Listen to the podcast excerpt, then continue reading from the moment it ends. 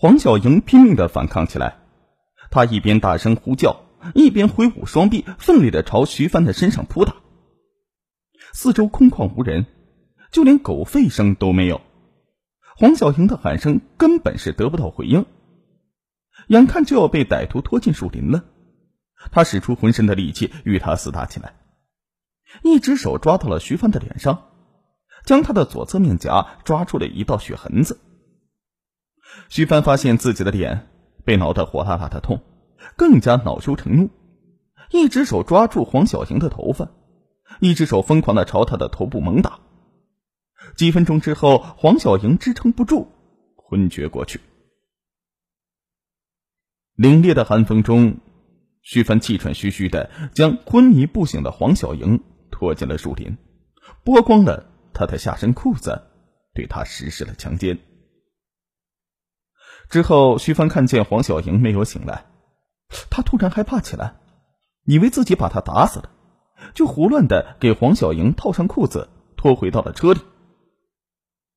拖拽中，黄小莹渐渐的苏醒。意识到自己已经被歹徒强暴，一肚子委屈和愤怒令他想要与歹徒拼个鱼死网破。然而，此时徐帆自言自语的说话了：“咋还打死了呢？我只是想要跟他做爱呀，没想整死他呀！这下可完了。”黄小莹心里一动，看来歹徒以为自己死了，如果让他发现自己活着，还不得再置他于死地呢？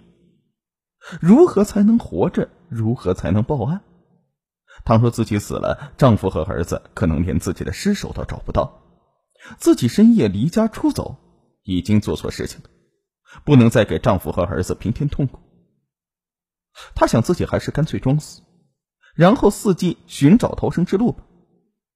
想到这儿，黄小英忍着浑身剧烈的疼痛，屏住了呼吸，闭上了眼睛，一动也不敢动。巧的是，徐帆不知不觉将车开到了太平乡。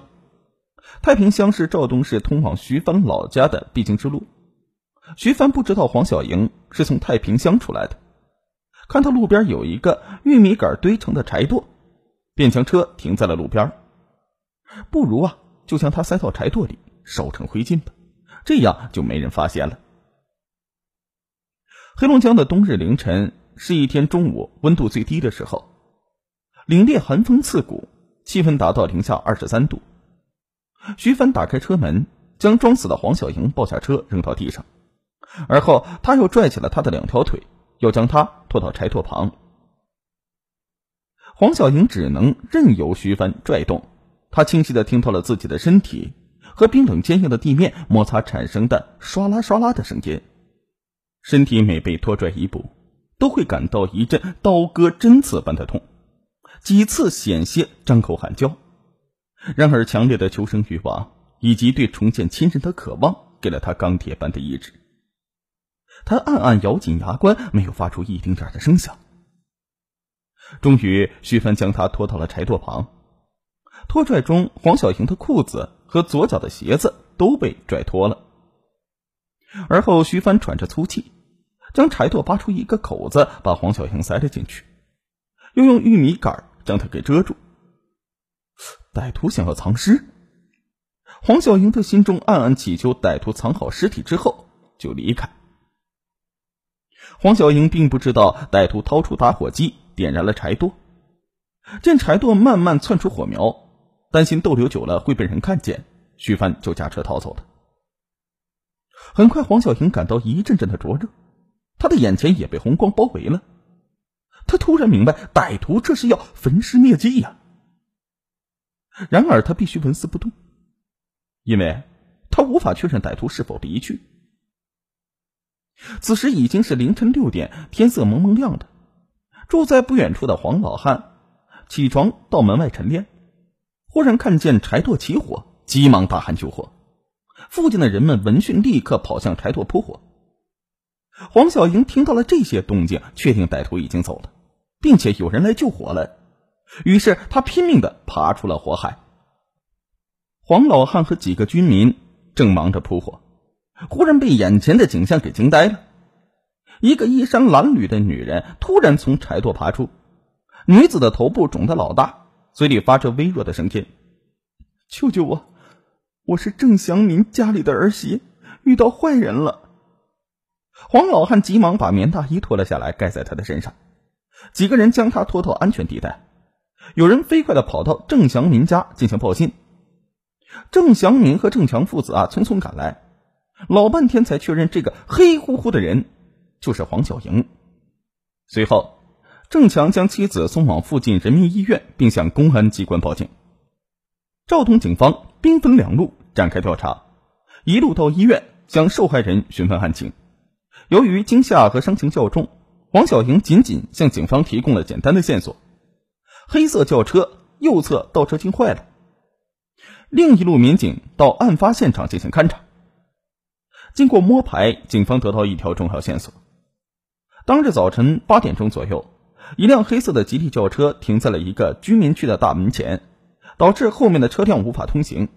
后面车辆的司机下车查看，发现该司机。竟然趴在方向盘上睡着了，于是猛敲车窗，司机方才醒过来，将车开走。据反映，那辆吉利轿车的司机有个非常明显的特征：脸部有划痕，身穿深色的棉服，而且酒喝多了。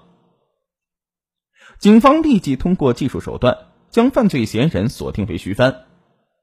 经过连夜的审讯，徐帆对强奸、抢劫、焚烧黄小婷的犯罪事实供认不讳。据他交代呢，当天点燃柴垛之后，就开车往老家方向逃跑。将车开到一个居民区时，已经是又累又乏，眼皮子一直打架，于是将车停下，趴在方向盘上，昏昏沉沉的睡了过去。直到有人敲打他的车窗，才将他惊醒。于是他又将车开到了父母家的院子里，发现后座上遗留了黄小婷的背包，就慌乱的藏到了一个柜子里。父亲看到他脸上的伤，问他怎么弄的，他撒谎说是跟人打架了。此时徐帆的酒已经醒了，他越想越怕，傍晚开车回了哈尔滨。妻子肖艳问他脸上的伤怎么来的，他也说是跟人打架。直到徐帆被抓，肖艳才知丈夫的罪孽，当即昏了过去。进了看守所，徐帆才知被害人没有死，他悔恨交加的对办案民警说。他没死，这是他的福分，也是我的万幸。这样我的命也可以保住了。我真是后悔呀！如果我能理性对待老婆怀孕的特殊时期，如果我不是喝得醉醺醺的开车，也就不可能发生这么严重的祸了。经过法医鉴定，黄小莹的眉骨两处骨折，全身上下多达十五处软组织挫伤，属轻微伤。黄小莹住院期间。心中愧疚的郑强一直在医院陪护，许多次他摩挲着妻子的头发，流着眼泪说：“是我不好，我不该和你吵架的，更不该摔你的手机。我知道你是清白的，只是在气头上失去了理智。你打我出出气吧。”劫后余生的黄小莹拭去丈夫眼角的泪珠，都怪我任性。谁家夫妻不吵架呢？如果我当时冷静下来，和你好好沟通，而不是半夜三更的赌气出走，这个事情也就避免了。我现在被歹徒欺辱了，你会不会嫌弃我？郑强急忙说：“面对歹徒和大火，你那么坚强的保住了命，这让我和儿子都高兴死了，怎么能够嫌弃你呢？这事给了我教训，以后。”我会更加珍惜你，多大的灾难也不会让我们分开。说着，黄小莹也哭了。不久之前，法院开庭审理了此案，庭上徐帆对自己的犯罪行为后悔不已。呃，让坟头说呀，这个一次平常的夫妻吵架，却带来终身挥之不去的创伤和阴影啊！这肯定是之前大家可能都已经是想不到的事儿。